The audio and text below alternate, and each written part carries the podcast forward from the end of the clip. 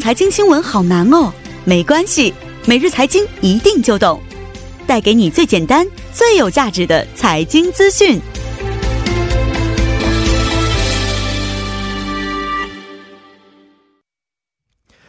每日财经一听就懂，为您解读经济概念，分享生活经济资讯。那么，马上有请出我们的财经评论员董爱颖老师，你好，你好，主持人。你好。那今天给我们带来的财经讯息是哪一个方面的？嗯，那么今天呢，统计厅发布了一八年新婚夫妇的一个统计结果哈，嗯，说这个每十对这个新婚夫妇当中呢，就有四对以上是没有没有这个生育子女的。哦，所以今天我们就一起来看一看这个相关统计，是啊，我们也知道，这个随着社会发展的丁克族也是变得越来越多了，是不没是错、啊？没错，那这个统计的数据具体是什么情况呢？就是说这个数据是以去年哈十一月呃为基准，一八年，那么初婚和这个初婚的这个新婚夫妇当中呢，是没有生育子女的夫妇有四十二万三千对，占到全体的百分之四十点二。嗯那么这个数数字呢，也是比这个上一年哈上升了二点六个百分点。嗯嗯那么，特别是这个呃，结婚三到五年的这个夫妻当中，没有子女的情况哈，占到百分之二十四点三哈，哦也是比前一年上升了二点是是五个百分点。嗯那么目前呢，初婚夫妇的这个平均生这个新生儿数是呃，就是。零点七四名哈，嗯是与一七年的这个零点七八名相比也有所减少，哦说明目前这个韩国的这个生育率还是比较堪忧的没啊哈。错，嗯，是，而且我们以前也简单说过，说韩国这个生育率已经是垫底了，是不是？在整个世界当中啊，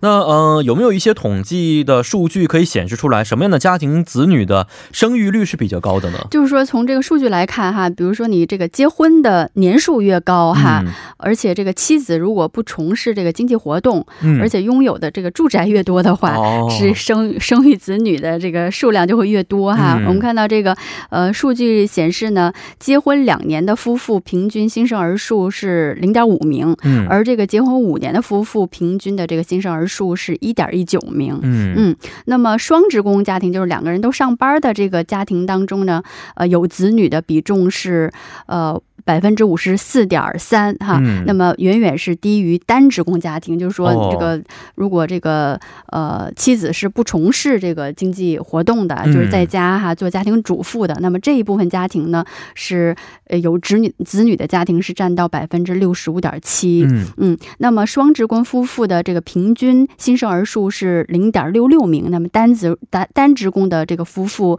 呃，生育率是这个零点八三名哈。嗯，那么，呃，我们看到，而且这个拥有这个住宅的夫妇哈，平均的新生儿数是零点八一名。嗯没。有住宅的夫妇的新生儿数是零点六九名嗯哈，是远远、就有住宅的还是好像有个保障哈，是是对是，，没错。那这么看来的话，是不是其实这个生育率是跟家庭有关系的？比如说，像我们都说嗯韩国的这个养育费用很高啊，是不是收入越高的话，这个家庭的生育率也会越高呢？呃这还不是，还是相反的，就是说这个夫妻收入标准来看哈，这个夫妻收入、家庭总收入收入越多，这个子女生育比重反而是越低的哈。哦是吗因为这个是它是以新婚夫妇为对象进行统计的。嗯如果你是这个呃双职工家庭，那么收入肯定会相对多一些。嗯那么这个呃，女性朋友可能就不愿意去生孩子，来影响自自己的这个职业嗯职场生涯，哎对，可能会延迟自己的这个生育的时间哈。是是是嗯我们看到年收入在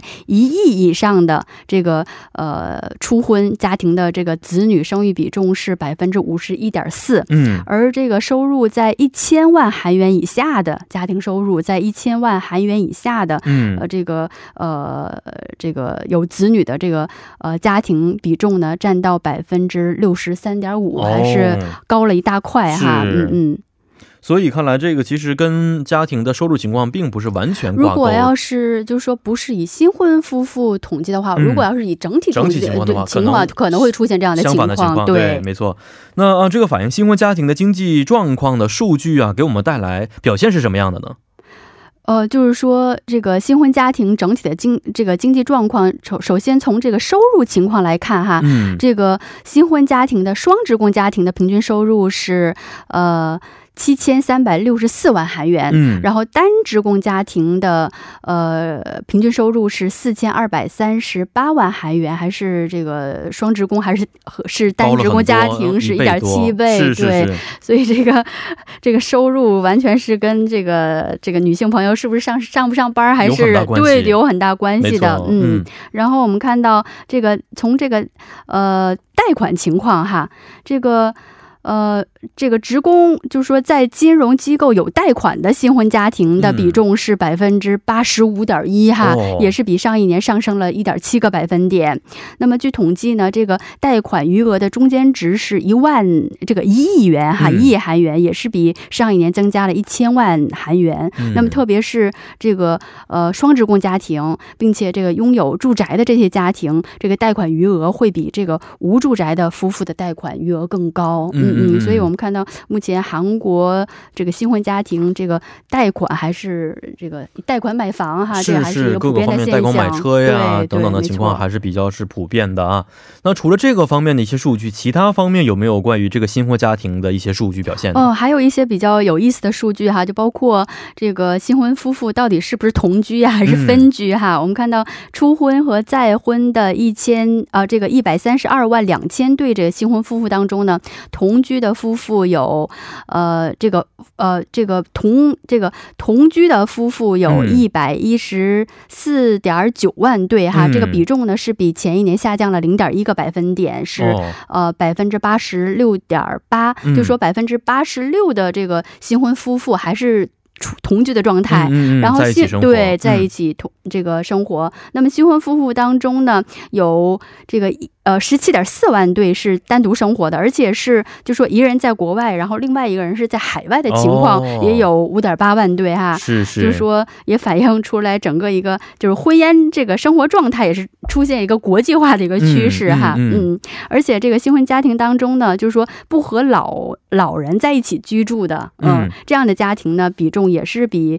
呃上一年是增加了呃这个百分之二点七哈，目前达到十四十二点九万对哈，嗯哦、嗯，而且我们看到，在这个新婚夫妇居住的地区当中呢，京畿道是最多的，哦占到百分之二十七点七，嗯嗯，然后其次是首尔百分之十八点七，然后接下来是庆嗯南百分之六点四，然后除了在市中市以外哈，那么其他城市的新婚夫妇的数量比重哈，都是比前一年有所减少的。哦唯独就是这个市中市哈是比嗯之之前比前一年是增加了百分之十二点七哈，嗯，可能也是跟这个首尔的一些政策有关系，有包括一些关系政府部门呐、都搬到那没边错，去了，是不是的，是的，嗯然后会